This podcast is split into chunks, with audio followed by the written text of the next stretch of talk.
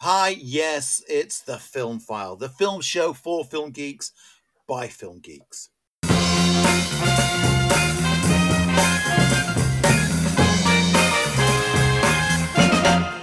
Hi, welcome to the Film File, and welcome to episode 66.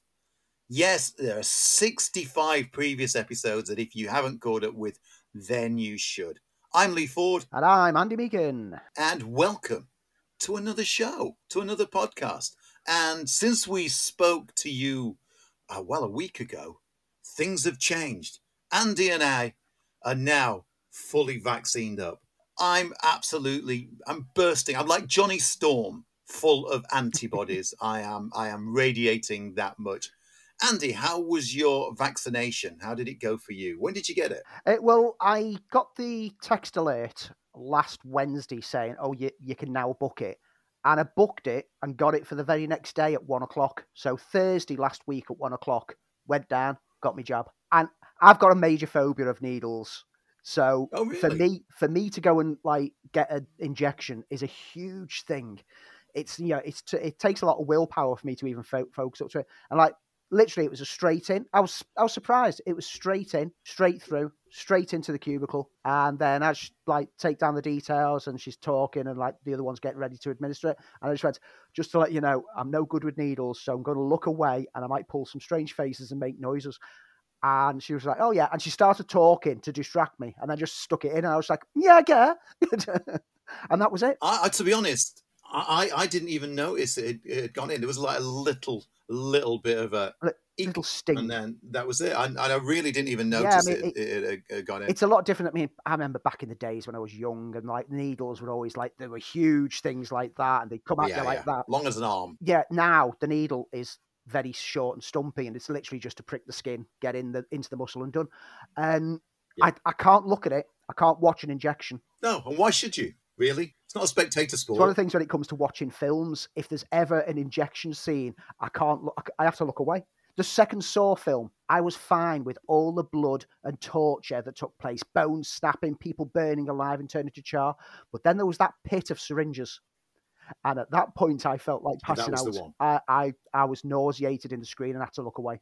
That's my own psycho psychosis. But as for the injection, I mean, did you have um, AstraZeneca? Ad, ad Astra version. Uh, yeah, um, I I was okay. I know I'd been told by a lot of friends who'd had it that, that, that you're going to feel unwell. My arm didn't even ache. There was just a little bit where I'd had the injection, and then I didn't have a particularly good night's sleep. I was really hot and really restless. But the next day, I just felt slightly off color. I, I can't even say that I felt Hmm. poorly. Just felt yeah, slightly not myself, and and and that was it. Kind of lasted less than less than sort of 24 hours and I, I'd, I'd moved on. So yeah, just for a few hours I'd felt off color, but I, I know some people have reacted and, and, and, and had it bad. Maybe, as I say, I'm, I'm bristling with antibodies. So I kind of escaped that. Did you? Were you okay? Well, I, I had a, a soreness in the arm for a couple of days, at like where the injection was, which made it uncomfortable to sleep on that side, which was annoying because that's the side that I normally sleep on. The day after it, I felt a bit achy, but nothing major. The only thing that I had was I, I had a headache that just wouldn't shift. It wasn't a major, he- it wasn't like a migraine. It was just like a, a dulling thud kind of headache. And then the very next day after that, I was so fine that I got up, went for a walk, and did 14.6 kilometers. And my feet were then hurting. Um, so then Swap the I pain. swapped the pain around. I made my body think about the feet, and it ignored everything else. But no, I, I didn't get much side effects on it. There's that enormous sense of well-being, though, isn't there? Thinking that, that because of what we've done, there's herd immunity uh, now, uh, uh, an acceptable phrase rather than it's "kill your grandma." Yeah. as, as it was earlier. And uh, there's just that sense of knowing that you, you've overcome one of the obstacles. I mean, I wish I'd, I'd had the had the jab earlier, and then I wouldn't have got sick. I hope, but Yeah. you know, it's it's. Uh, I'm, I'm pleased to have um, I've got it, uh, and I recommend anybody else, even if you've got a fear of needles like Andy. You know, it's Yeah. so important that you do it, and so important. Why you're talking about this on a film show is you can get back to the cinema any day now. Andy, without getting all fantastic voyage, do you know how it works, the vaccine? Um, well, you know, have you seen the coronavirus, haven't you? Yes. It's not, it's not, it's I've- not I've seen- wizard I've seen- talk. Well, I've not actually seen the coronavirus because I've not got a microscope to look at it, but I know you aren't Ant-Man. what it looks like, and I know, yeah. so you know it's got these like uh, it looks like the the spaceship out of First Men in the Moon. It's got all these little circular thing with little nodules. So anyway, Little, yeah. the, the vaccine is is a protein it is a, it's the cures and it's wrapped in a protein so when it goes down into your body its its job is to go i will uh, i'll look after and attack anything that's got these little nodules on like the coronavirus so when the coronavirus enters your, your body it recognizes anything with nodules and just goes right attack the nodules it's like attacking the death star uh, and and that's what it does and that's what these proteins do so it breaks down basically anything that's got nodules, it's going to uh, it's going to attack. The easiest way to, to put it into film geek terms: attack the Death Star. That's what it's doing. Attack the Death Star. Yeah, and as a, as a benefit, we've we've now been upgraded to five G Wi-Fi. So uh... yeah, fantastic. And I and I do it in my own head. I just thought the downside of being able to read people's thoughts was was a bit odd, but you know that's that's I'm happy with that one. I was asking for for spider strength. And there's the whole Bill Gates is like reading all our minds, which is one of the reasons why I watched Thunder Force last week because I want him to suffer that film like the rest of us have. yeah, yeah, uh, because they don't track you through your credit card or your phone. Think yeah. about it. so, in this week's show, other than talking about coronavirus, in this week's show, we will be giving you our usual news segment where Andy has been trawling the World Wide Web to bring you the latest in news. We are going to do a deep dive into John Boorman's Excalibur. Andy is going to be reviewing The Father, Promising Young Woman, and Love and Monsters. And of course, we will be talking about the penultimate episode of The Falcon and the Winter Soldier. All that to come, but before, Andy, as I said, is kind of the Sherlock Holmes of the film internet site he will dive into the deepest recesses of the internet to find you all the latest news that's out there in the world of film in a segment that we like to call very simply the news.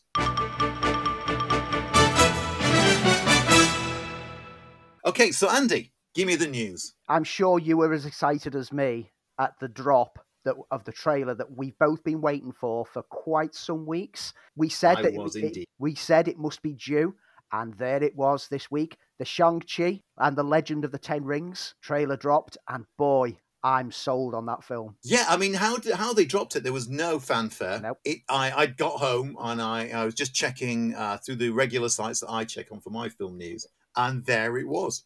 Now, I've had some trepidation about this. Yeah. Uh, because Shang-Chi is always one of those characters, Master of Kung Fu comic was was a, a staple favorite. I at a certain point I never missed an issue until its uh, initial cancellation. The Doug Moench, Paul Gulacy run on on Master of Kung Fu is is one of the most dominant comic book series I, have ever read. I absolutely uh, adored it and so I've had a little bit of worry. I, I, I didn't like the casting when I saw who they could have cast in, in the role of Shang-Chi. Yeah. But I would go for it. I'll give everything a chance. I'm, I'm not the person to, to write a, a mean tweet because they didn't cast who I wanted them to cast. Uh, and I was concerned that it wasn't going to be the Adventures of Shang-Chi that I grew up with, which was the MI6 agent. I know it's not Fu Manchu. They've had to move on from that for, for very good reasons and and I I've I've come to terms, and especially with seeing the trailer, that it wasn't the movie that I had in my head, which is which is often a problem for fans, isn't it? You've got a version of the film that you play in your internal cinema, and it's never going to match up to that. Now I've got an inkling Yeah. of what the movie is about and the style. Uh, and the fact that it, it looks like less of a hard-boiled Enter the Dragon style kung fu movie, which was which was the version I was directing, and I can see where they're going with it. And it, it looked a lot like traditional Chinese action cinema to a degree.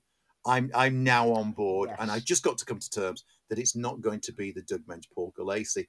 It's more the uh, uh, the much more modern iteration of who Shang Chi is now. Yeah, the film's going to see Shang-Chi confronting his past as he gets drawn within the organization of the mysterious Ten Rings and their intricate web of corruption. And in the trailer, we see that stylized martial arts that we've seen in so many other films, but it looks so beautiful. I love that uh, wushu martial arts or whatever it is uh, when people are balancing on blades and running up walls. And Yeah, oh, yeah, it's that traditional Chinese cinema Yeah, look, isn't it? and, and we also get a glimpse of the prowess of Simu Liu as Shang-Chi. And we got our first glimpse of the Mandarin, the proper Mandarin, played by Tony Leung.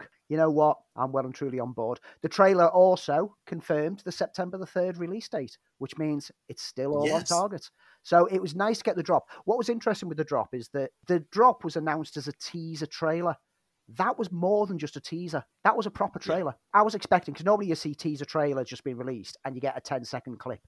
But no, it was a proper trailer. So if you've been put off because it just said tease and you thought, I'll wait for the full version, it is the full version. Get that trailer checked out. It's a new direction for Marvel, but it's still got that feel of a Marvel movie. So it's going to have familiar aspects, but it's also going to be drawing on a whole new aspect of the Marvel universe. Can't wait. You know, when it comes to casting in, in, in the Marvel universe, while they might not go with your initial idea, they don't take anything for granted. They don't take any chances, Yeah. uh, unless, of course, that chance is going to prove to be a big star. So I've got to, I've got to accept that that's who they. This is the guy they've got to play Shang Chi. Again, it's not not the version in my head. What what we did get in that that that trailer, because you're right, it is more than a than a teaser.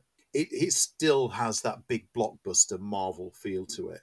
You know, you've got the kung Yeah. fu and, and the wire fu look to it.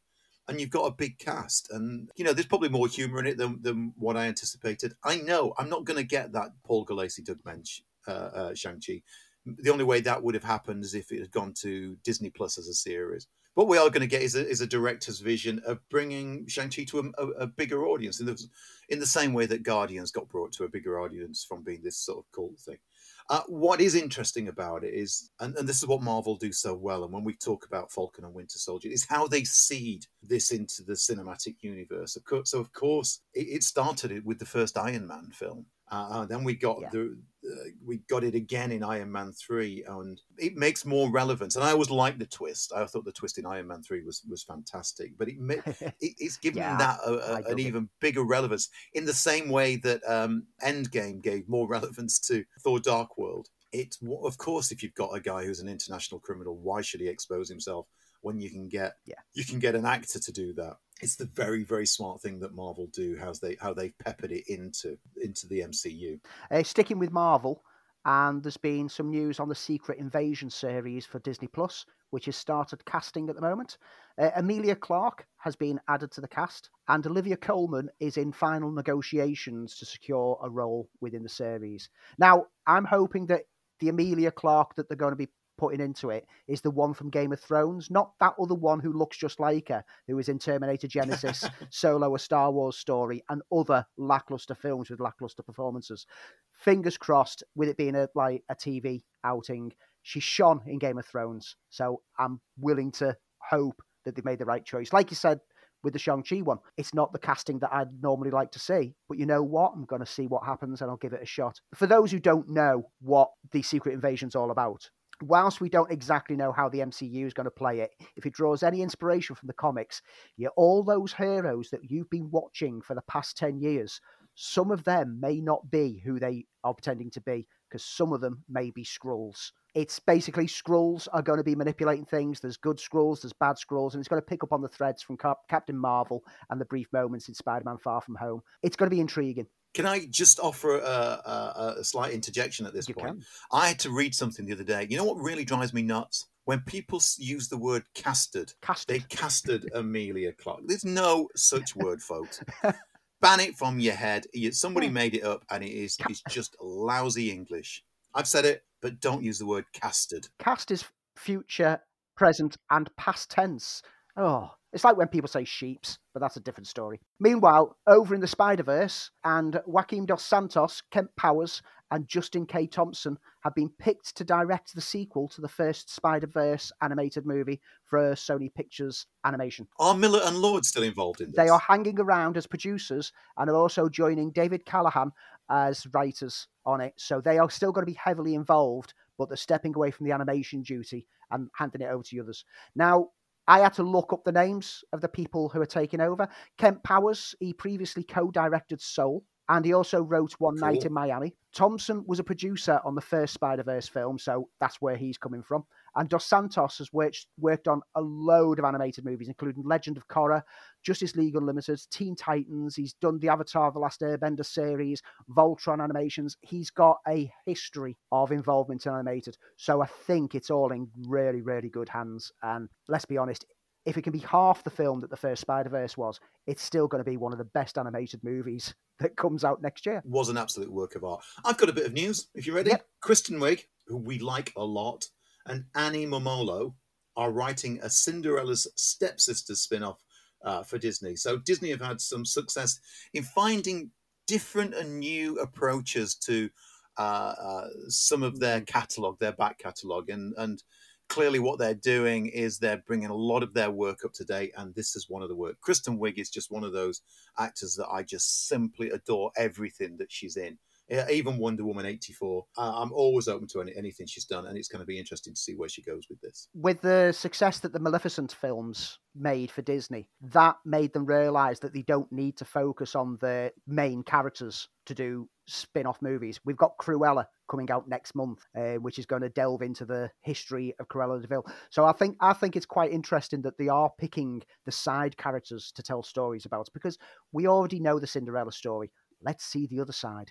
So uh, the Flash movie. So there was the speculation over the recent weeks that Michael Keaton might not have been getting involved in the Flash movie because, well, in his own words, he basically said that he hadn't really looked at the script or given it any consideration. He's got other things happening, and the COVID situation in the UK concerned him with the travel restrictions, etc. And he needed to work out whether it would work and whether he wants to put himself in that situation. Well, we've had the confirmation now that he is going to be returning. It's all been ironed out. A deal has been sorted out, and Michael Keaton is going to be back as Batman. He's my Batman. He really is. He's uh, he's the one that defied Batman on the big screen for me. And I know we said uh, Clooney could drop in, and we'd have no problem with that. I mean, I've always been a bit of a Michael Keaton fan, Yeah. going back to way back to Johnny Dangerously. But he's my he's my Batman. Um, so Ezra Miller is reprising his role as the super speedster uh, Barry Allen. It's directed by its director uh, Andy Muschietti, and Ray Fisher's not in it.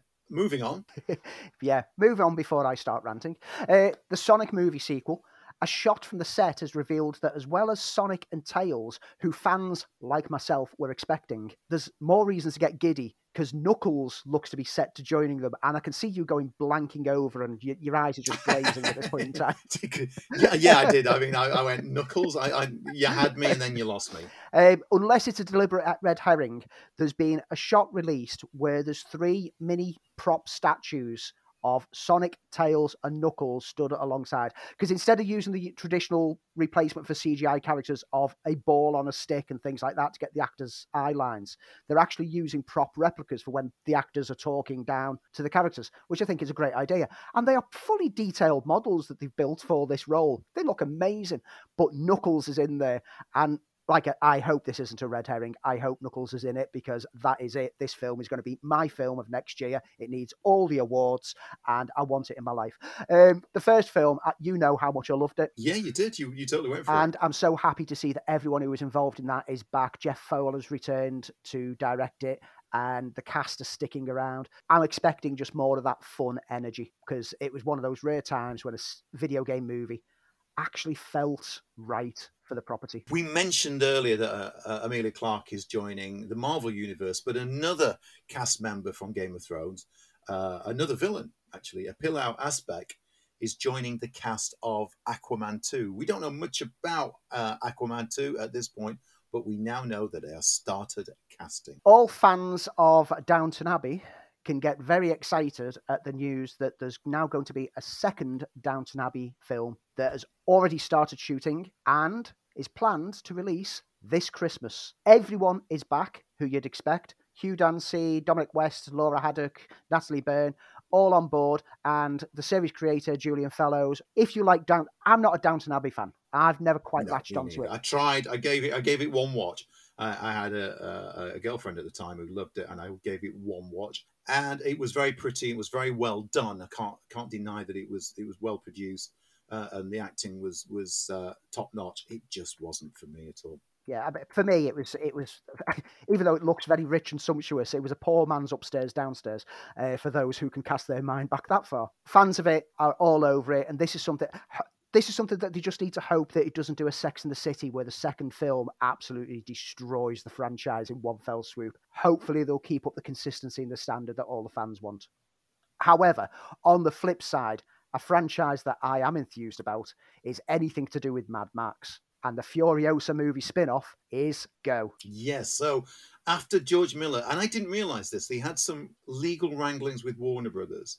Uh, apparently, that's behind him now. So he's he's ready to start rolling on um, Furiosa with a with a different cast. We're talking about the younger years of Furiosa. Yeah, the filming is going to start in June with eyes on a June 2023 release because, as with the Mad Max Fury Road, there's a lot of post production effects work that needs to be put, put in there to create this future. Uh, Chris Hemsworth is in there, Anya Taylor Joy is going to be playing Furiosa, and Yahya Abdul Mateen II will also star in there. Oh, he's good. He's very good.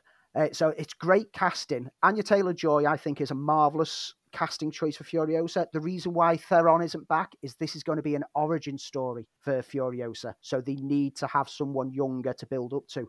Now, Miller has clarified that the film will span events over a series of years as it casts a glance back at the origins of the fierce female road warrior. Now, I wonder if with it spanning such a wide time frame, will they get Theron back at least for like a bookending intro and outro to tell the story. I can see that kind of being something that the Miller might work to. I'm not holding my breath for it. I think it'd be a nice little touch. With a tie in to something I'm going to be talking about later, and we mentioned uh, Adam Sandler's in production with a sci-fi drama of all things called The Spaceman. Uh, the rather wonderful Carey Mulligan is going to be joining the cast. Yes, I've had my eye on this. Uh, you know my feelings with Adam Sandler. That I I love him as an actor, but I hate him as a comic. I think his comedy is a dreadful. Uh, puerile, puerile nonsense. Every time he's done something more serious, he's always impressed me, and this looks like it's one of them because uh, this is this film is getting directed by Johan Renck of Chernobyl fame, so it's in very good hands. And it's a sci-fi story which sees Sandler play an astronaut sent to the edge of the galaxy to collect some mysterious dust that might uncover the secrets of the origin of life. But as soon as he finds his earthly life back home is falling to pieces, he begins talking to a, a, mysterious voice that can help him fix things, a creature from the dawn of time that's lurking in the shadows of the ship. Mulligan is going to play his wife back on Earth, and also joining her will be Paul Dano and Kunal Nayyar from the Big Bang Theory, who were added to the cast over the past couple of days. This is a film that I'm looking forward to. It's a Netflix production, which means that, you know, basically the creators have full creative control. And it looks like it's going to be one of Sandler's more detailed and complex roles well and truly on board with this. Uh, a couple of other casting news, not casted news, I may point out. Some of the casting news is Hugh Jackman and Laura Dern are starring in The Sun for director Florian Zeller, and something I know that you're super, super excited about. Uh, I'm surprised you've not been all over Twitter with how uh, giddy you are. Fisherman Friends 2 adds uh, some cast members as shooting is about to begin. I did actually want to watch Fisherman's Friends, but it's one of those films that I keep putting on the back burner. I've heard good things about it, but it's never quite grabbed me. I'm going to go and see it. You're now. far too young for it. You're far too young. I'll watch it now that there's a second film coming. Um, on other casting news, Mads Mikkelsen has been added to the lineup for Indiana Jones 5. Yeah, well, this seems to be rolling along. I mean, we we ran the story that James Mangold uh, wasn't going to shoot in Georgia due to the uh, to the laws, uh, the voting laws that they passed there, uh, and that they'd added Phoebe Waller-Bridge to the cast, and now Mads Mikkelsen, who I, again one of those actors that I can watch in absolutely anything. So, I mean, they're going out with uh, with a complete bang, and as I said, this probably acts as an apology to the last Indiana Jones movie which name will never pass our lips again. But I, again, can watch him in anything. It's great casting news that is making me kind of get more and more excited for this new Indiana Jones film. Spielberg's still going to be hanging around doing producing, and he's expected to be very hands on with it as in he will be partnering partnering up basically with James Mangold to make sure that he can deliver the film that he should have delivered on the fourth one. Uh, John Williams is also confirmed to be returning to score the film, so it's sounding absolutely crisp. Filming starts this summer for a July 2022 release. So moving on to Vin Diesel, who wants to bring a very obscure old game that you probably remember. Do you remember Rock'em Sock'em Robot? You know how I remember this? I remembered this from adverts. I never played it. Uh, I, I remember seeing the ads in which it looked spectacular. And I think we've had this movie al- already in Real Steel. The, 10 years Hugh ago, yeah. So apparently uh, Vin is bringing these to the big screen. You know, there's there's still room for two robots knocking seven bells out of each other. So I, I think there is a market for this one. Well, the script for this one is penned by Ryan Engle, who penned Rampage, and it's going to see a father and son bond with an advanced war machine in an action adventure. It looks like it's going a different route than Real Steel because Real Steel was basically Rocky with robots. So this looks like it's going to be going at the military on the run kind of aspect. Mattel, who created Rock'em Sock'em Robots, are also working on getting other sections of their toy department up on screen. Barbie film is at a certain point of plotting. Barney, Hot Wheels, and wait for it, Magic Eight Ball, the movie. You know, I've heard there's been rumors of all these these movies for absolute years. Hot Wheels was, uh, um, I think every writer in Hollywood has had an attempt at, at Hot Wheels. Same with Stretch Armstrong. That's another one that every writer in Hollywood has has made an attempt on. You know, it's IP, and we know now that that cinema works via IP. Um, talking of IP. Uh, Mike Flanagan, whose last film, Doctor Sleep, I absolutely adored uh, and thought was actually the Stephen King adaptation that was better than the Stephen King book, is adapting a science fiction horror novel, The Season of Passage, which I believe is a young adult story by Christopher Pike, who is also the captain of the original Enterprise. So I'm kind of looking forward to that one. Yeah, I mean, I read up on this, and it sounds my kind of sci-fi approach. Uh, a U.S. manned mission to Mars is following in the wake of a Russian one that went missing, and as the crew are getting closer to Mars, they start to receive strange visions and memories, which may unravel clues as to what happened to the Russian crew. Intriguing. Sounds like it's got a bit of sunshine in there. Excited. Sticking with projects that are on the way, and let's move towards music biopics because sometimes they're good, sometimes they're not. Sometimes they're Sometimes the Bohemian Rhapsody. yeah, I was I was trying to think of what to say, but Midas Man is a biopic that's going to be moving into production about Brian Epstein, the Beatles manager. Uh, it's going to be directed by Jonas Ackerlund, and it's scored its lead actor of Jacob Fortune Lloyd, who was recently seen alongside Anya Taylor Joy in Queen's Gambit last year. Okay, I, I'm not familiar with his work. I never got around to seeing Queen's Queen's Gambit. Oh, Gambit. it was very good. It- I, I just Uh, yeah, so I, I didn't think that they could make something about chess so enthralling, but yep, they did it. It worked. Uh, the film is going to focus on Epstein's part in the cultural revolution of the 60s, his impact on pop music, but it's also expected that the very complicated personal life of Epstein will form a dramatic backdrop. He was a gay Jewish man in 60s England where it was illegal to be gay, as well as being a compulsive gambler and an addict. He died at a very early age of a drug overdose. There's a lot of material in there. And as a fan of the Beatles, I'm intrigued with this and I want them to do it justice. And in a similar theme biopic, another one that I've got my eye on is the Joey Ramone biopic, I Slept with Joey Ram- Ramone for Netflix, which has cast Pete Davidson, who we recently saw as uh, King of Staten Island. Yes, yeah, I've seen this uh, mentioned. I'm, I'm, I'm looking. I'm a bit of a Ramones fan, as I, not as much as I'm a Beatles fan, but this has entered into my colour me interested list. It's going to chronicle the life and times of the legendary pioneer of one of the most influential bands in the punk movement.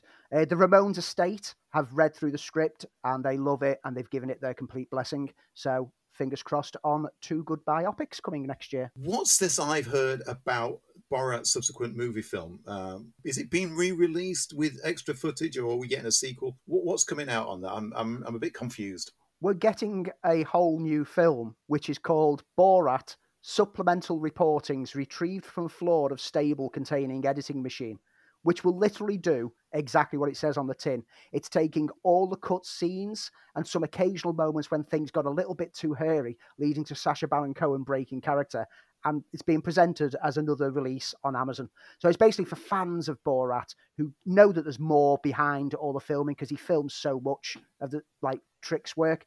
It's basically a chance to see cutscenes as a whole film. Okay, I, it's the same way. the kind of thing you used to get as DVD extras. It's the same way that um, I mean we've spoken about it in the past when we spoke heavily about Spinal Tap, and on the DVD of Spinal Tap, they put all the cut scenes together as a mini movie itself, And that's what they're doing Yeah. with this Borat one. They're making it into a secondary backup movie to complement the first one. Both you and I really enjoyed uh, Paul Greengrass's News of the World when it landed on Netflix. Uh, Paul Greengrass is directing a political thriller next called Night of Camp David. See, I, I've not re- I've not heard anything on that, but Greengrass I've got a mixed relationship with. I've never really been a big fan of him, but then he delivered News of the World and showed the director that he's capable of being, and now all of a sudden I'm I'm kind of intrigued with what he's going to be doing. So, what do you know about it? Uh, very little. It's a Universal. It adapts Fletcher Knebel's 1965 book, itself the story of a junior US senator who comes to believe that the president is mentally unbalanced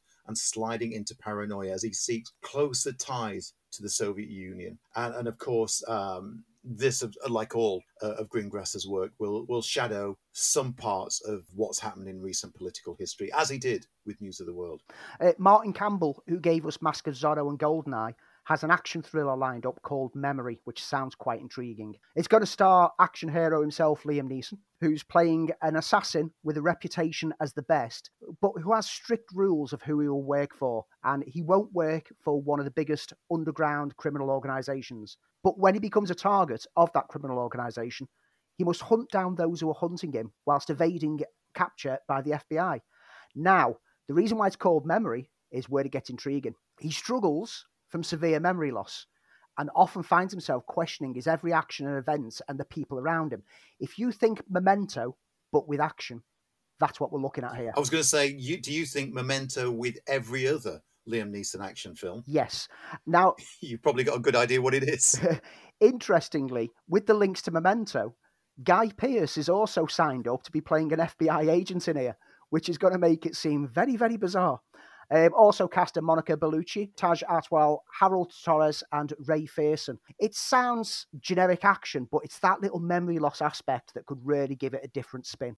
Before we round off all the news, we've spoken on a few bullet points of news about leaks from set and spoilers over the months. We've mentioned it multiple times. We've spoken about it today when we said a photo from set of Sonic has revealed a character that they hadn't revealed. Now, the team behind the new Scream film, they've done something really clever in order to avoid spoilers. Ooh, tell me more. I'm not sure if you're aware of the history on the Scream films, that on the second film, the script got leaked early on into production, and Kevin Williamson had to hastily rework the script to change all the elements that had been leaked. And since then, they've always had multiple copies of the script. Just in case one gets leaked, if they if the right one gets leaked, they made sure to leak the false one at the same time and confuse everyone. This time, they've not only had the multiple scripts, they've actually shot multiple versions of the film. oh, okay. They so uh. basically you could have a situation that even the cast don't know what's going to be happening. So there's no chance of anyone accidentally letting drop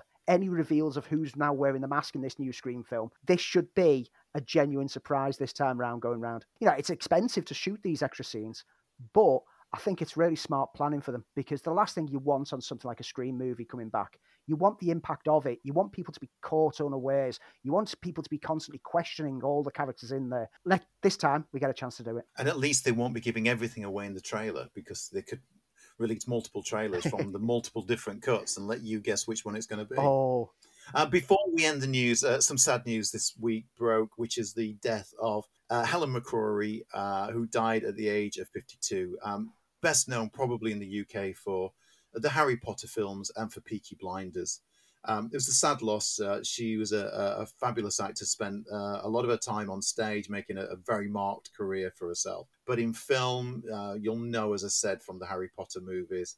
Also, keeping in mind she was in Penny Dreadful, um, Doctor Who, Fearless, His Dark Materials, Inside Number Nine. She was married to the actor Damian Lewis, who paid tribute to her in a tweet announcing her passage. So all our thoughts are to him, their family, and their friends. a sad loss and not an age It, it is a sad loss. Uh, uh, one of those. Uh, those powerful screen presence that you could never take your eyes off her whenever Yeah. she was on screen. Absolutely, absolutely tragic loss, and that is the news.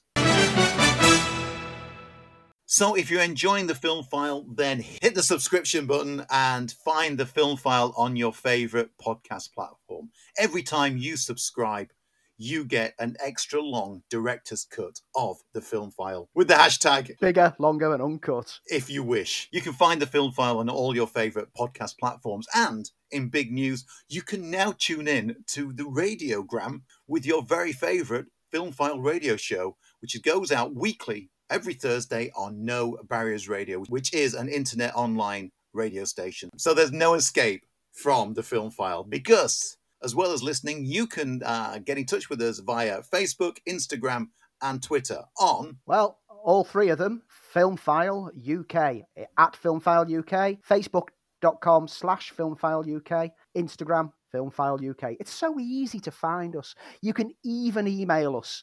And we want your emails. We want you to tell us what films to watch because we struggle to work out what films to watch each week. Uh, but you can email us with anything film related, podcast at filmfile.uk.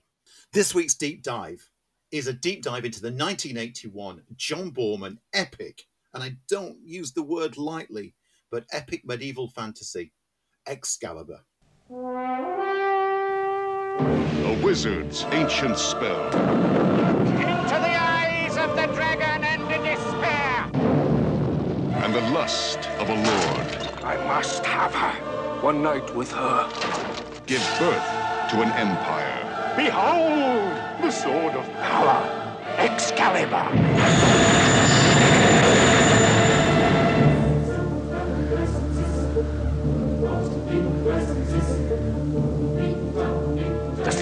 Has taken root in the present. It is done.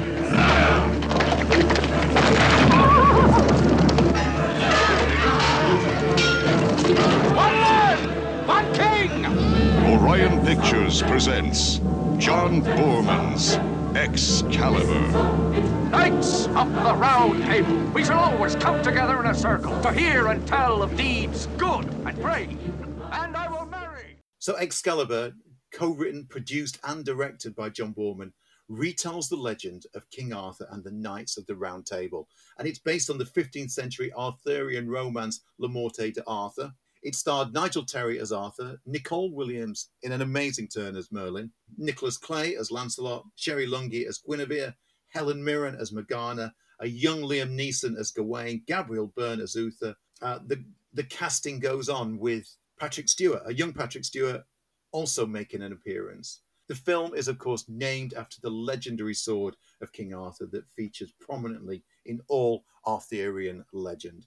And I know for Andy, this is one of his favourite films of all time. Yes, this is this is a five star film for me. When I rewatched it this week, I rated it five stars again. I first caught this film at what was possibly too young an age for what was essentially.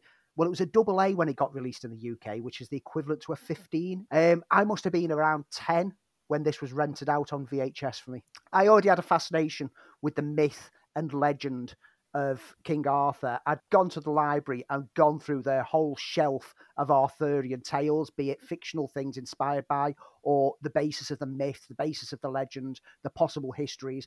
I loved it. So when this film came out, that's why it was rented for me because my mum knew it was about King Arthur. So let's get it for him. Uh, it's a double A. Oh, he should be okay with it. oh, were they in for a shock? Um, it's a very gritty, it's a very adult take on Arthurian legend, and it it takes some does some nips and tucks to the story. It changes a few things. The sword in the stone in here is Excalibur, whereas in the actual Arthurian legend, it wasn't. The sword in Sword in the Stone was a different sword. But it also takes inspiration from other similar myths and legends like Tristan and Isolde. But it combines it all together. Every kind of mythical, heroic knight kind of tale has been combined into a beautiful two hours 20 movie that absolutely captivated me as a youngster, absolutely drew me in. And it became something that I regularly went back to rewatch. I would constantly ask, could we get it out from the video shop again until it came on TV and I managed to record a copy. And I've stuck with it throughout my life. And it's a film that I go back to at least once every four years and still love it. And it was this week that I went back and rewatched it and I just fell in love with it again. You mentioned the casting. The casting of Merlin was the very first thing that struck me as a child watching this. Merlin, up until that point in my head, he was long beard and pointy hat. You know, from the Sword in the Stone, the Disney animation. Yeah, the Disney Sword in the Stone version was always kind of the, the image you had as Merlin, and and the casting, not the casted, the casting of Nicol Williamson was absolutely superb. He brought a wry sense of humour uh, to the role, and, and and really, and this is where the film succeeds for me. Uh, he he's made it the definitive version of Merlin in my head. Yes, I mean we had a robed figure with a silver headpiece. Uh, he was eccentric, witty, mysterious, devious, and also he wasn't necessarily good. And that was the key thing. He was a manipulator. He was there to try to keep balance between good and bad, as represented here by the dark magics and the, the power of the dragon. And he was magnificent in the part. He absolutely stole any moment as in. And I, I, know that some people they say that the film suffers when he's not on screen, and I can kind of see that because he was such a staggering role. His influence on the representations of Merlin throughout the years since has been seen pretty much every time someone's gone for a different kind of approach to Merlin, added a bit more jokiness into it because he made it so iconic. It would made it a hard bar for future incarnations over my life to live up to, even though things like the BBC TV series of Merlin quite enjoyed. Yeah, I mean, Boorman had planned a film adaptation of the Merlin legend uh, way back into the 1960s. Uh, he, would submitted a three hour uh, script with Rospo Pallenberg, uh, which got turned down. He was interestingly, he was offered uh, Lord of the Rings, which at one point was to feature the Beatles. But Boorman persisted. He, he shopped this around. No studio would commit to it. And it was probably important that much of the imagery that he came up with and the set design was was created for his original version of, of, Lord of the Rings. I like this film an awful lot. I don't love it. I think there are some problems within the storytelling which make it very difficult for me. And there's there's one key sequence in particular, which is when I when I was was taught screenwriting, this scene always came up. I, but I don't want to bore you with that. What I do think it is, as, as much as I, I mentioned Nicol Williamson's definitive version of of playing Merlin. It is always in my head the definitive version of Excalibur. And we've seen that it has that legacy when other King Arthur legends crop up every now and then. I'm, I'm looking at the, the recent version, or should I say, I'm not. Uh, and even though I, I, I don't love it, and I think of it as a film that I admire, you cannot ignore the grand scope and epic quality to this film because Boorman makes you feel it and makes you feel as though you're part of this drama, uh, and it's got it's got just a, an, an, amazing visual style and a lot of scope. And to some extent, I think this was Boorman's last really big, big studio picture before he started to do things that were more heartfelt, like Hope and Glory, for instance. But as I said, I don't have the love for it that, that you do, but what I do is I admire it tremendously. This is a film that benefits a lot from high definition releases of modern day because watching this on TV back in the VHS days, the detail that I've seen watching it this week was lost. Camelot is described as being made of gold and silver. Yes, the brickwork is painted over silver and gold, so it, it absolutely matches it. The detail on the armor, I love the designs of the armor everything's got a unique design to it. But what I like most about this film overall when it comes to portraying knights and their battles is it's no longer this daring do of mythical knights who are perfect swordsmen. It's clumsy, brutal battles in mud, sullying their shining armor and falling over and ending up drowning. You know, it, it's dirty fighting as it should be. The only part of the film that I feel kind of suffers is the search for the grail aspect. I think that's the point in the film that it kind of feels a tad clunky. Yeah. And I think it's more because of what we don't see than what we do. And I did read a few years ago that there was approximately 35 to 40 minutes of edits that were made and cut things out. And I suspect a lot of that was around this element that just feels to start, oh, go find the grail. And then we just find, oh, well, everyone's dead now, except for you, and you found it well, what happened? And that's what lets it down for me. But I can see past that and still love the film overall. It's a definitive King Arthur tale, like you've said.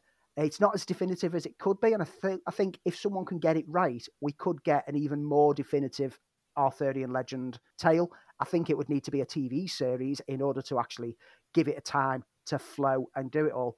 But I need to do a quick mention to the music as well. The original score by Trevor Jones was really good, but the use of classical pieces such as O Fortuna from Carl Orff served the film so well. And it, it's but it adds atmosphere. It gives it that depth of character to the whole environment. When they're riding to the battle to O, Fortuna, you can't help but just be like, ah, and rallied along with them. I love this film, in case you can't tell, and I will happily, happily rewatch this over and over again. It's certainly a film of its time, and it's a film in which it's kind of the end of an era for that kind of filmmaking when you had a director like Boorman who could go out and make the sort of film that he wanted to make. It, it, it, sits really as a, as a as a period piece. It's got everything that works well for Boorman. It's got that internal logic that's that's right. It's got that hypnotic quality. It's got that that huge scale. It misses some of the dramatic intensity that that it deserved, and maybe that's the cut that we got. Uh, uh sometimes it gets a little bit silly, and again, that is is sometimes what Boorman has a tendency to stray into. Uh, he's not always been successful with his storytelling, but it is a truly inspiring take on the Arthurian legend. Uh, and as we've both said, still to this day, I think it is the definitive King Arthur movie and Merlin movie. Interestingly enough, it's Zack Snyder's favorite film and inspired him probably more than anything yes, else. Which is why he's also looking at creating his own King Arthur project uh, because he this was the film that inspired him basically as a youngster to go into making movies. So that's why I'm excited about Zack Snyder maybe tackling King Arthur because I'm hoping that the influence of this film will channel through that. If you've never watched Excalibur, when you watch it, be prepared to be constantly doing a pointing at the screen, going, "That's it, that's it." Because Liam Neeson, very young Liam Neeson, Patrick Stewart, Gabriel yeah. Byrne, Helen Mirren, Cherie Lunghi, some marvelous spot the people moments. And Patrick Stewart is brilliantly overplaying his role, which kind of fits for the um, bravado and gusto of Leondegrance. When it, his very first scene, when he attempts to tr- pull the sword from the stone, I don't know whether it's intentionally or unintentionally hilarious, but I, I found myself chuckling because he's just like, no, marvelous, marvelous overacting, but fits it so beautifully. Thoroughly recommend this film. It is quite interesting. I, I don't know if you knew that Helen Mirren and Nicol Williamson were weren't particularly good mm. friends, and they'd had some animosity uh, due to a stage production. I think it was uh, uh, Macbeth, and uh, Boorman makes that work for them on screen because they have that animosity uh, within the scenes that they play, and it's just one of those elements that, that that really ticks the boxes. As I said, not a film that I love. I know that Andy does. A film that I admire, but it's a film that is well worth watching if you are into the Arthurian legend. As I said, for me, it's the definitive version so far. So, Andy, you have had an opportunity, probably more so than I have over the last week, to uh, catch up and watch and review a lot of the recent crop of films that have turned up across the streaming platforms. Andy, what have you got for us for your reviews for this week? Well, interestingly, uh, as you know, it's the lead up to Oscars, and we're going to talk about them just after we go through the reviews. And I've been working through to try to watch every Oscar film before the night. And the three that I'm going to mention today are all new films that drop that are all Oscar nominated for one thing or another. First up, we've got Promising Young Woman. Every week I go to a club. I act like I'm too drunk to stand. And every week, can you call me a cab? A nice guy comes over to see if I'm okay. Oh, I thought that you were really drunk? Yeah. I'm not. What would you have me do? Ruin a young man's life? You must want something every guy's worst nightmare getting accused like that. Can you guess what every woman's worst nightmare is? Promising young woman. Rated R. Now, this is a film that is definitely representative of the hashtag Me Too arena that we are all living in. A film that genuinely taps into that aspect as Carey Mulligan plays a young woman who had a promising life ahead of her, but after the loss of a friend when a rape claim was dismissed by the educational establishment and le- legal teams, her life went in a whole new trajectory. She spends a night out at bars waiting for lecherous men to show themselves as the creeps they are, and then exact retribution against them when they try to force themselves on her. When she has a chance encounter with a guy she went to college with, it makes her more optimistic that maybe it's not all men and she can change her life and that some men are good, possibly enough for her to bring an end to her revenge plans. Carey Mulligan, is always good in a film, but in this, she's magnificent. It's more than good. She absolutely is the centerpiece throughout. From her opening introduction as she plays a drunk at the bar to her final moments, you root for her, you understand her frustrations, and you want her, you want her to achieve. The film smartly doesn't show the retribution. It lets us wonder exactly how she's punishing these people. And this smartly prevents the film from being a bloody splatter revenge thriller when it deserves to be something more thought provoking. And that's what it is. It's a very thought provoking film. Recommended. It's on Sky Movies at the moment. Promising Young Woman. The second one was one that we mentioned last week, was coming on, and you'd said that you'd heard good things about it, and that's Love and Monsters. Yeah, I was absolutely gagging to watch this movie, and I'll give you a very brief review of uh, Godzilla vs. King Kong, which I ended up watching instead. But I, am still absolutely gagging to see this movie. Love and Monsters stars Dylan O'Brien, who you might remember from the Maze Runner films. He plays Joel, who's a, a late teen, early 20s guy, an asteroid headed to Earth was obliterated by pretty much every nation's nuclear devices firing off at it. It stopped the asteroid from destroying the planet, but the resulting radiation caused a slight side effect. All the small creatures and insects of the planet Earth began to mutate and grow into freakish monsters. Mankind now found itself hunted everywhere they went and soon formed small colonies underground, using old bunkers, subway systems, caves, etc. for their homes, and keeping in contact with each other via radio. Joel sadly ended up separated from his girlfriend Amy, but when he reconnects with her over the airways, he decides he's going to do the seven day hike on the surface to go and see her. So much fun is in this film. It's a film that knows the B movie roots that it's inspired by, but it's never hindered by the B movie roots. The effects work is nominated in the Oscars, and deservedly so. The creature designs are beautifully magnificent. They blend in so well with the real life elements, and it was a reasonably low budget kind of film as well. When you re- watch it and realize that, you realize how good a job they've done. This is thoroughly recommended fun entertainment for young teens and upwards. If your child is just below the teens, I, yeah, when I was eight, I'd have probably loved this as well. There's nothing over the top in it, but there are some moments of peril that younger audiences might feel a bit jarred by. Love and Monsters is on Netflix. Completely looking forward to that. I'll quickly mention my thoughts on, on Godzilla versus King Kong. I know you had a good time with it, and I was waiting for a good time. I knew that the bits in between two monsters hitting each other would be the, the worst elements. And and you were right and absolutely spot on with that. It was great to see Godzilla and King Kong uh, beating Seven Shades out of each other in imaginative, uh, uh, huge action sequences, which was that what we paid our money to see. However, the trudging plot and trudging dialogue in between and the nonsensical elements because they were only put in not just to propel the story forward but just to go yeah we need something here that tells some essence of a story just infuriated me to the point of absolute boredom. I really, really wanted to like this. If I'd seen it on the big screen rather than home viewing, I might have come away with something different to it.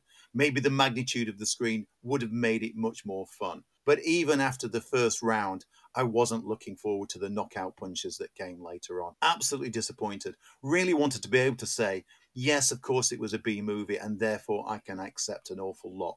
But I did that worst thing. I just found myself drifting and being a little bit bored. So I'm sorry. Um, it wasn't. It was a no-score draw for me for Godzilla versus King Kong. Well, we can't always agree, but I, I understand exactly what you're saying. Those things didn't disrupt it for me. I was too caught up. The only thing that I felt it was lacking was a big screen to see it on. Now, my final film this is a deeply personal film that hit me hard, and it's up for a few Oscars. One of them being for lead actor, and that's The Father, which stars Anthony Hopkins as a proud, aging father who's the centerpiece of the story. The events that play out swap out actors in roles over times and also alter events that repeat on occasion to offer a confused muddle of events because the film is adapted from a stage play about someone in the later stages of dementia and it's their perception of the world around them. What is real? What is happening? There are thoughts watching as we're experiencing the muddled perceptions and confused events of Hopkins's character. And I, I say that this is deeply personal to me because I've got a family history with dementia in the family. I saw my granddad go this way. I've seen my auntie go this way. Me and my mum half joke about this is where we're going to be going. So I've seen every element that was portrayed in this film. Now, it's adapted from the stage play, and we've said many times before on adapt- adaptations from stage plays that they sometimes feel too stagey. This one does, but it kind of works for this because we are seeing his vision of the world as his mind is eroding. And so it kind of works that it feels like a stage play. I've seen the deterioration firsthand. I was confused as a child seeing my granddad suddenly breaking down in tears and calling me Kevin and forgetting who I was. And as my auntie started going the same way, I start I understood it more and more. This film is deeply, deeply impacting. I've seen very mixed reviews of it online, but the reviews that I've seen the have given it lower scores, it's been quite clear that it's not from people who have experienced dementia on a personal level. By the end of this film, I was a wreck. I had tears streaming down my face, and it hit me at an emotional core. It's a hard film to watch, much like Dancer in the Dark was when I watched that last year. This is a film that I'm not sure I can sit through again, but it's a five out of five film for me for the impact and the honest brutality of the portrayal of dementia that it shows us. It is a crippling film about a crippling disease that affects far too many people. And when you've seen a loved one regress back to that of a child, you will understand everything that this film is showing. So we know that this film has had six nominations at the Oscars, and that kind of nicely rounds out and takes us into our predictions for the Oscars. So um, I've got a feeling that Nomadland is going to be the one that absolutely takes away everything. It's just that the reception has been so good. I've not had a chance to see the movie yet, but word of mouth has been so strong on this and and the expectation for it, it, it feels to me that um, I think it will take Best Picture. I think it's up against probably Mank because what Hollywood does is it it, it does love itself. Well, I've, I've, got a great deal of love. Um, yeah. I've got a great deal of, of time for Mank. I, I just got the feeling that the world that we're living in now, Nomadland, is is the one that's going to to be the one. The best picture category is a strong category. There's none of the films which are in there that if they actually won it, I'd feel no, you don't deserve to win. I personally would like The Father, having seen both Nomadland and The Father. We'll talk about Nomadland on a later show because I want to talk about it once you've seen it as well. Yeah, I would personally pick The Father over it because of how it impacted on me and how I could see the truth that was being represented there. Whereas Nomadland, okay, I can see why it's getting all the plaudits at the moment. Just didn't quite connect as much with me. When it comes to director, there's again a great lineup. I mean, you've got Emerald Fennell from Promising Young Woman, who's done a marvelous job on that film. But I do think this is going to be Nomadland again. Nomadland is a beautifully looking film. It takes the environments that it's played in. So this deserves it, the attention to how it's been presented. Director, definitely Nomadland. I, I agree, though. I do think, again, it might swing to Fincher because Fincher's not won an Oscar yet for Best Director. And I think this might be one of those uh, one of those situations where it, it swings to him. Uh, best actor, Andy. Uh, it sounds to me that your mind's made up. There's going to be Hopkins for the father. That's who I'd like to get it, but I do think this is going to be a Chadwick, Chadwick Boseman. I, I do as well, and I think that's where kind of the good money's on. I know in the BAFTAs, everyone expected Boseman to to, to pick up uh, Best Actor for Ma Rainey's Black Bottom, and Anthony Hopkins won that. But I think as some sort of tribute to such a gifted young actor that that was cut down in his prime, it, it feels as though as some kind of uh, award to uh, that will act as a as a legacy for for the man. I think it, will probably take away. I mean, again, strong choice: Riz Ahmed for Sound of Metal, yeah, uh, Anthony Oldman. Hopkins, as you mentioned, Gary Oldman for Mank, and Steve Yeun for Minari. Uh, best actress in a leading role, we got Viola Davis, Andra Day for United States versus Billie Holiday, Vanessa Kirby for Pieces of a Woman, uh, Frances McDormand for Nomadland, and Carey Mulligan for Promising Young Woman. Where does you, where does your instinct take you? See, with Pieces of a Woman, Vanessa Kirby was the only one who stood out in that film. The rest of the film I didn't quite get with, but she was marvelous in it. Personally, Carey Mulligan really stole the whole film of Promising Young Woman.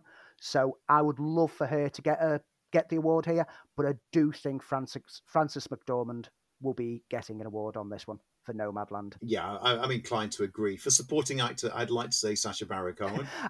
for Trial of Chicago 7. I'd like to, but having seen Judas and the Black Messiah, I I have got a lot of hope that Lakeith Stanfield gets the award on this one because I thought that he really played that part absolutely perfectly. Uh, supporting actress, um, I'm going to go with, uh, as I've not seen The Father, I think Olivia Colman is probably one of those that's due. I would like to see, uh, uh, put my money on uh, Maria Bakalova for Borat's subsequent movie film because I thought she was just tremendous. She stole the film. Yeah, she came from nowhere and has just stolen that film. And I, I think it, a lot of people will dismiss it because it's a comedy approach, but the level of detail of her acting, she had to convince people that she was really that character in real life.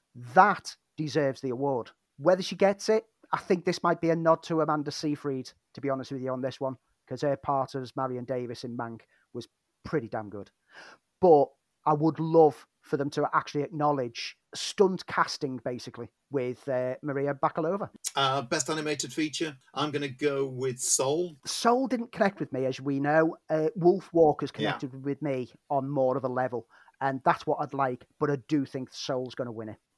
this this is one of the hard things for me every Oscars is that I always I always like to put small little one pound bets on, and you can do it virtually. I have to think okay, do I go with what my heart says or do I go what I think they're going to actually award?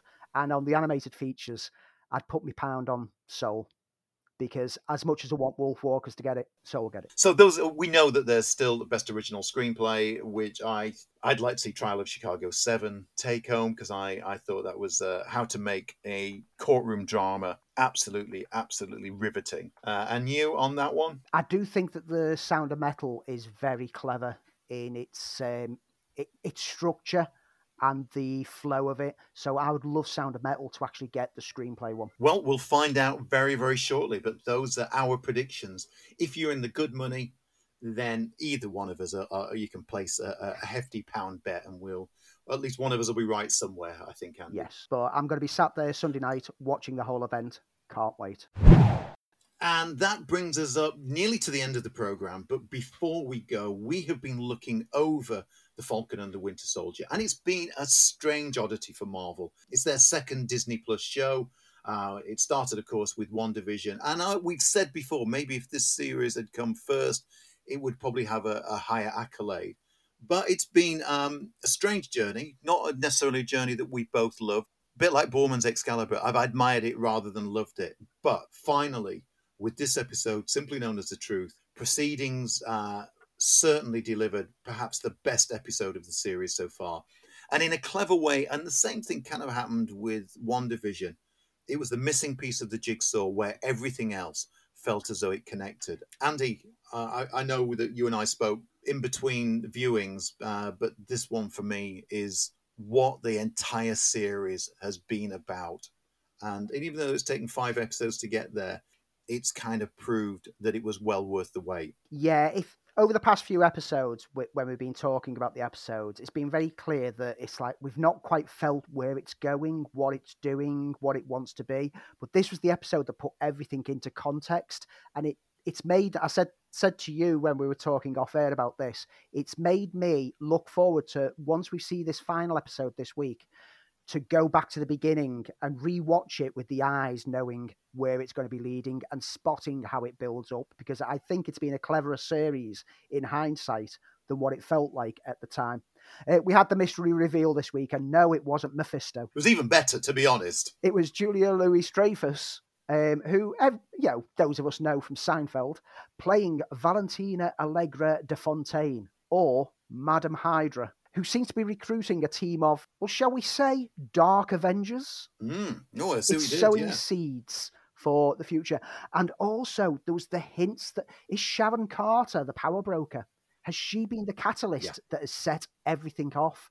And this is why I'm now want to go back and rewatch everything because I kind of dismissed any of the Sharon Carter moments because they didn't seem consequential. But now I feel that they're all completely consequential to the whole story. Yeah, it feels too late now to bring in a new character to, to play off as, as the power broker. So it, it is pointing for me that it, it, it is Sharon Carter, especially in the fact that she arranged for uh, Batroc to join up with the Flag Smashers, and, uh, and it seemed pretty much that she was behind all that. I mean, yeah, this this episode delivered, and quite cleverly, where we all thought was going to be the the last episode, which was going to be Bucky and Falcon facing down the John Walker Captain America. That happened right at the top end of this particular episode, in which now everything is about about what the truth is and what it actually means to carry that shield. And in, in a beautiful sequence, uh, Sam heads back to the States and visits Isaiah Bradley, who was a, uh, because he was a black man who'd been given the super soldier, he ended up in prison. And it just pointed and became very poignant about America's systematic racism and rewritten history. And, and he said they'll never let a black man be Captain America.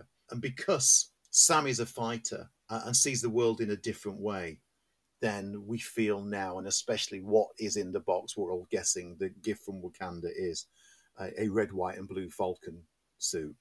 That that Sam has to be in this new age, the Captain America, to to diminish what John Walker did and to prove that a black man, yes, even now, and even though he's going against what Isaiah Bradley said to him, he has to be the person to carry the shield and carry the mantle. Yeah. If there's only one little niggle I've got with this latest episode, and that's the montage sequence of Sam training with the shield, bouncing it off things and struggling to catch it as it comes back until the end of the montage when he catches it perfectly. Because five minutes before that, we saw him and Bucky doing just that casually. Yeah, you see, I, I know it's slightly cliche, but. Uh, what I, what I thought that worked is, yeah, he could do it when Bucky's there, but when it, it came to being a man on his own, that he kind of failed.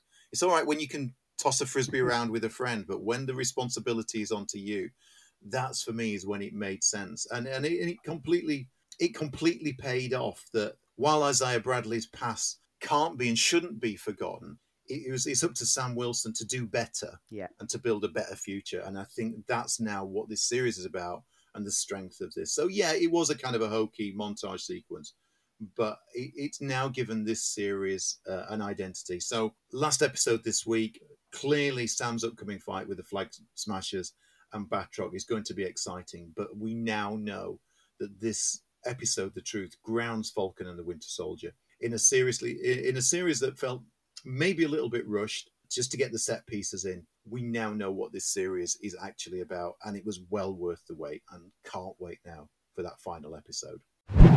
So, other things to watch over this next week uh, on Now TV and Sky, uh, the 2019 live action Italian Pinocchio film lands, which is an Oscar nomination.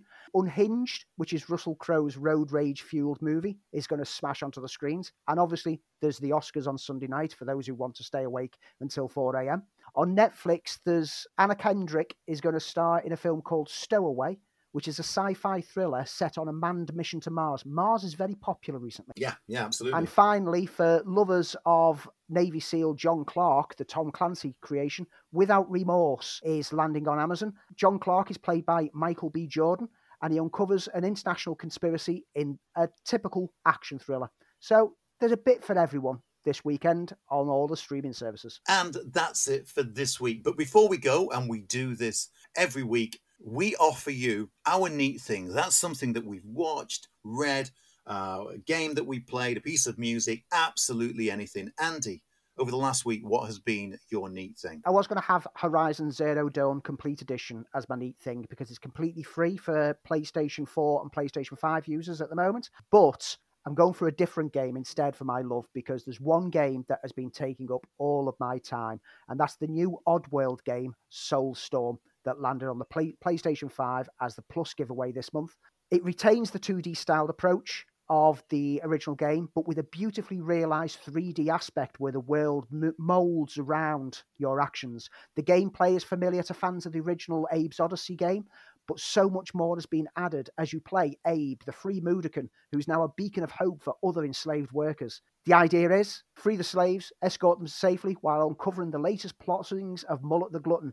And it's one of those games that, even though the difficulty level gets quite significant, you never feel that it's unfairly working against you. If you die, it's because you made a mistake. It's not because the game is working against you, and you repeat it until you get it right.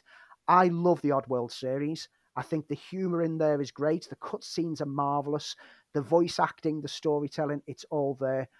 And this is a game that I'm going to keep going back to because it's got multiple endings based on what your final karma score is.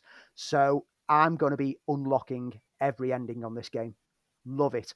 Oddworld Soulstorm. So my neat thing is an app, and it's an app called Happy Color, and it's a coloring app that you can uh, download onto your iPad and just do that.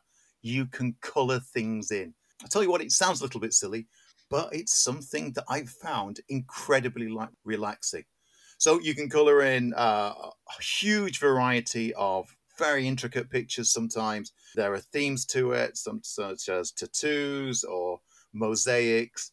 Uh, there are a couple of Marvel coloring in pieces, and there's even been a Wonder Woman 1984 set of pictures to color in. Now, I know it doesn't sound very exciting, but when you've had a stressful day, just sat there, you can completely lose an hour or two just coloring in. And just before you go to sleep at, at, night, and I'm not the best sleeper in the world, it's just one of those things that, that helps me drift off. And that's called Happy Color. There's a whole magnitude of adult coloring sites, but that's the one I found and thoroughly, thoroughly chilled out doing it. We'll be back next week with another episode of the Film File. So that's it for me. And that's it from me. I'll see you next week, Andy. In the meantime, take care. But Andy, before we go, look into my eyes, the eyes of the dragon, and despair.